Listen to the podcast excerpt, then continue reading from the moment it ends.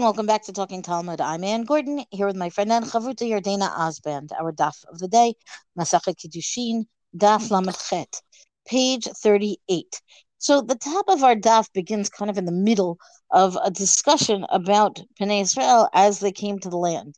When they, meaning they left Egypt they go through the midbar, they go through the wilderness, they come out, you know, however many years later, right? 40 years. We're going to talk about that in a moment.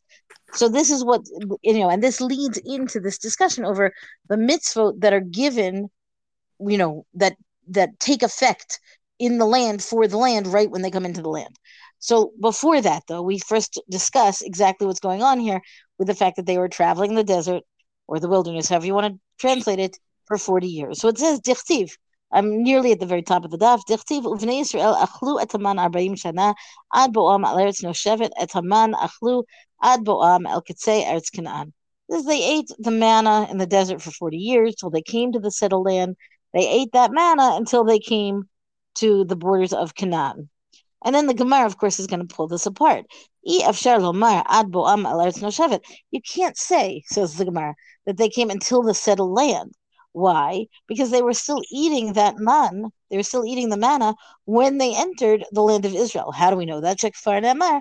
Al say Eretz Canaan, meaning they've already said to the borders of the land of Canaan, which means that they only stopped eating the man right, you know, right at the entrance to the land of Israel, back there on the plains of Moab. Right, that we have these verses that describe it, and it seems that there's a contradiction in in the narrative, shall we say? Ad Boam. And this is also again that you can't say that they ate the manna only until they reached those borders of the land of Canaan, because it already said till they came to a settled land. So when did they exactly continue? When did they stop? Ha, Ketzad, how you know how do we work out this contradiction between the the apparent contradiction between the the timing, the timeline of when they stopped eating the manna um, with regard to their entry to the land at that time. Beshiva ba'adar. So it says, okay. So that's that's the question, right? How do we reconcile it? Haketzad. So now we're going to answer, except for we answer with a sidebar. Beshiva ba'adar mate Moshe. On the seventh day of the month of Adar, Moshe died. Upasak min milered. Vahayu mistapkin miman shebikilehem ad shishasar benisan. Says what happens? Moshe died on the seventh of Adar. The man, the manna stopped falling, right? Like in recognition of this. And then they ate the manna that was left for them that they had in their vessels, all their stuff, until the 16th of Nisan. Now that's a good long time, meaning that's from the seventh of Adar through the rest of the month of Adar, and for the first 16 days then of the month of Nisan. You'll remember that man usually you can't have it overnight if it you if it was left overnight, it would become wormy and icky and un, inedible. But this was an exception to that rule, right? It says this is this is a, a way of figuring out how long they ate the man because they had it as you know residual from the time that it stopped falling when Moshe died. Tiny Idaf. We have another breakthrough that says as follows: Uvnei Israel achlu etaman arba'im shana. It says straight up, the you know the children of Israel they ate the manna for forty years. Is it really accurate that they ate it for 40 years? And I feel like this is such a such a Jewish kind of Talmudic kind of question, right? Because they're going to say right away, really it was 40 years minus 30 days. And I feel like this is exactly, you know, like somebody says, like, yeah, I'm 41, right? And I'm 40 years old. You're not 40 yet. You've got another month to go, right? This the the detail here, the being so precise, I feel, is, you know, eh, I certainly know plenty of people who learn Talmud who would, you know, you know, hone to the precision here. So this is rather what happens. They ate the man for these 40 years minus those 30 days because the man that had begun to fall, I mean, it, it, it initially began to fall on the 16th of Iyar, and then they stop eating it on the 16th of Nisan, in the meaning 40 years later, right? Or almost 40 years later. So then what happens is this verse, it says, the 40 year verse comes to tell you that they had that taste of man, of the manna, in those unleavened cakes, the bread, the matzah, it's not bread, right? That they took out from Egypt on the 15th of Nisan to begin with, so that there you have oh, we can complete it a complete year of eating the taste of man, even though it hadn't begun falling from the sky yet, right, or appearing, however it is that God provided for them, is that they had the taste of man in their mouths from the moment that they left Egypt in their matzah. Then on the 16th day of Iyar, they begin with the taste of man because it, you know, arrived in this supernatural kind of way. And then on the 16th of Nisan, um, they are done with whatever they had had left after the death of Moshe. So we end up saying, oh, look, it really was 40 days, not 40 days minus a month. Um, which again, very Talmudic to work it out to make sure that it is precisely and to the day 40 years of eating mutton. Idach, the Breita goes on. B'shiva ba'adar mate Moshe, u'b'shiva ba'adar nolad. So we know that Moshe died on the seventh of Adar, and the Gemara or the Breita really here tells us he was also born on the seventh of Adar, and this is like the the message people say that those who are born and die on the same Hebrew date, there's a righteousness to them. Minayin should be Shiva Adar mate. How do we know that he died on the seventh of Adar? And now we're going to have some verses to teach us this, right? We have a verse in Devarim, Deuteronomy 34, that says, chapter 34, that says, Moshe died there, he was a servant of God. At Shloshim Yom. We know that the people mourned him, weeping for him for 30 days. Mot Moshe. It says, uh, it was after the death of Moshe that the servant of Hashem, now it's going to talk about Yoshua, that's the beginning of Sefer Yoshua, the book of Joshua. Moshe Avdi Mate Vatakum Avor. So it says again, Moshe, my servant is dead. Now you, Joshua, is gonna you're gonna rise, or all the people really, to cross the Jordan. Okay. So we're getting a timeline of the events that take place after Moshe's death, and we can track them back to get to the seventh. We're not there yet. Uchtiv ivru b'kerev hamachana v'tzavu et ha'am lemor hechinu lechem tzeda ki ba'od shloshim yamim tavru et. So there's a preparation of 30 days. I'm sorry, there's a preparation for three days um, to before the people cross the Jordan River, right? Already in the book of Joshua. And now we have an actual date. The people came up out of the Jordan on the 10th day of the first month. That means the 10th of Nisan. Excuse me. So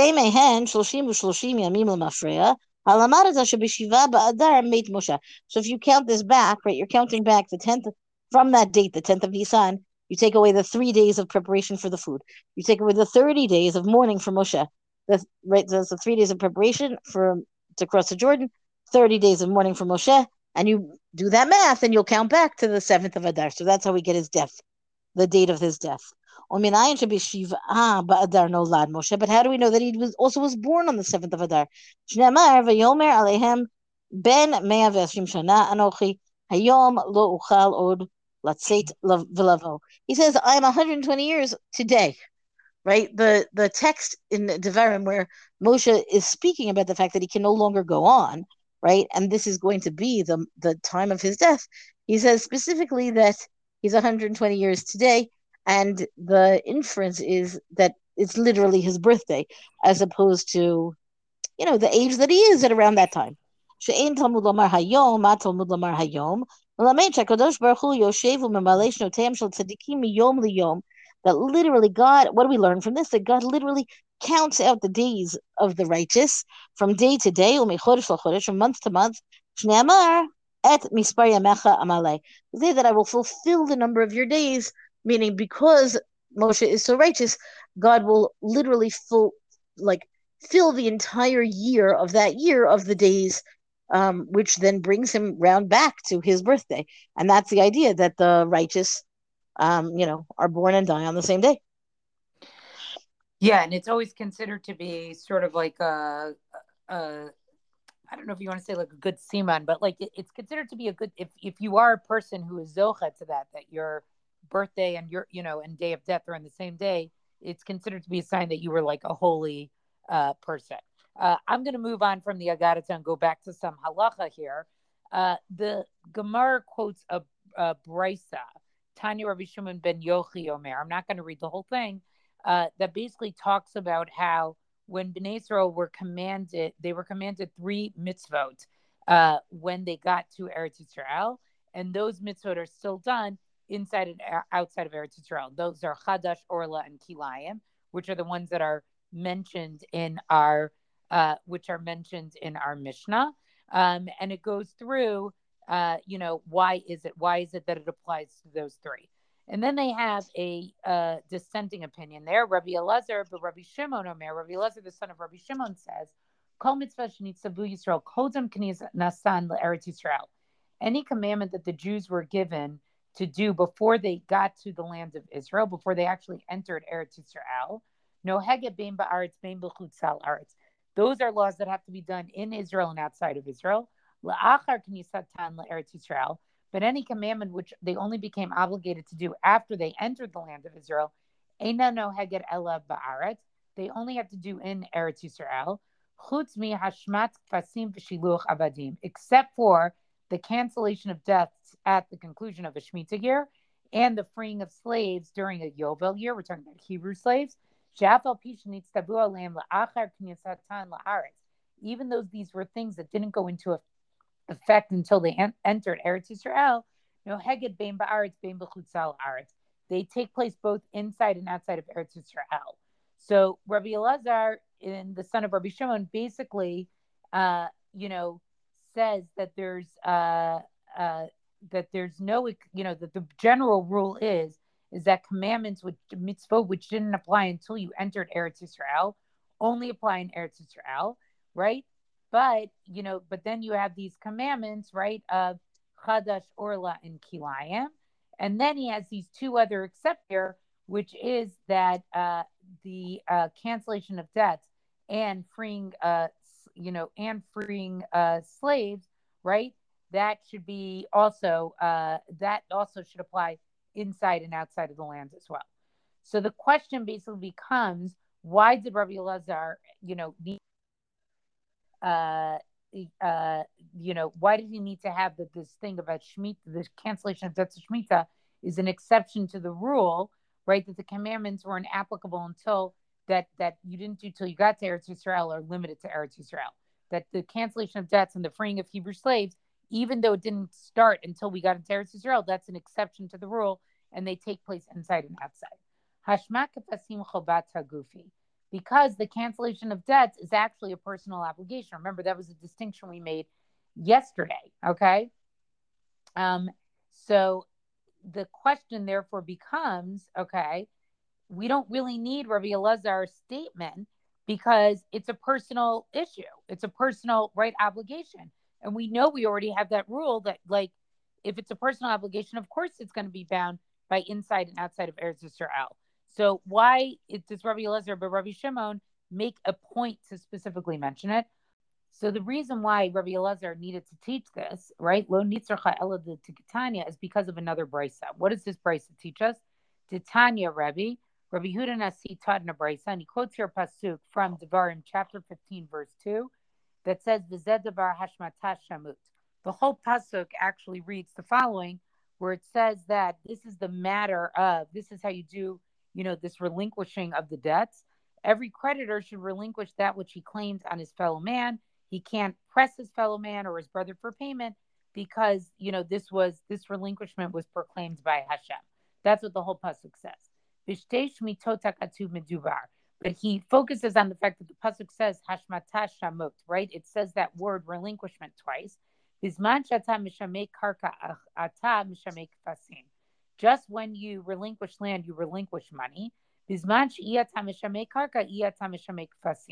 But when you do not relinquish land, you also do not relinquish money. And therefore, what could happen is, is that according to Rabbi's opinion, according to this brisa, since the cancellation of debt, right, didn't apply before the Jews entered Eretz Yisrael, right? And we also see that it seems to be connected to actual giving up of land, right?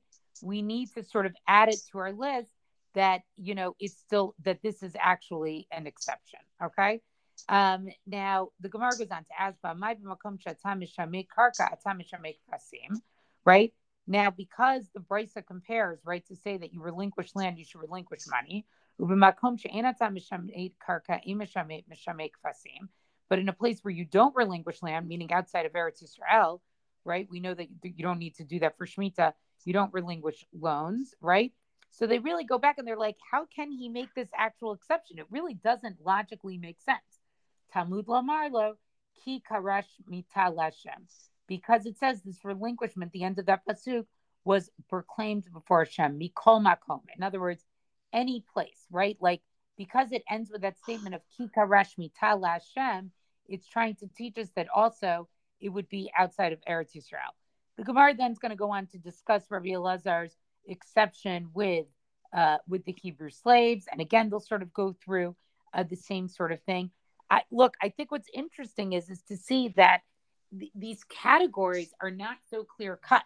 Like they really do take a lot of uh, uh, you know work to sort of get to them and we see sort of the exception. And i guess the question i have is how did this come into practice? Like were there actually people who did different things? Like you know we saw in our Mishnah rabbi eliezer says chadash does apply. Were there people who didn't follow rabbi eliezer's opinion? Like i'm very curious practically how this worked because you could theoretically have that like in places outside of Eretz Yisrael, people are doing things or not doing things uh, yeah, I mean, I think this is always going to be our question because we, meaning you and I, and I, some of our listeners I know, co learners, very much want to know exactly how did this play out. It doesn't surprise me that it doesn't describe it. Yeah, I, I, we don't see the practical piece, you know, piece of it. It just to me, it's a question. Like, you know, did you have towns where half the people did this and half the people did that? Like, it's not a lot of things. It's a few things but it's interesting just to see. That's all. Agreed. Agreed. I would love to know. Well, that's our top discussion for the day. Rank us, review us on all major podcasts. Thank you to Rabbanit Michelle Farber for hosting us on the Hadran website. Let us know what you thought about this stop on our Talking Talmud Facebook page. And until tomorrow, go and learn.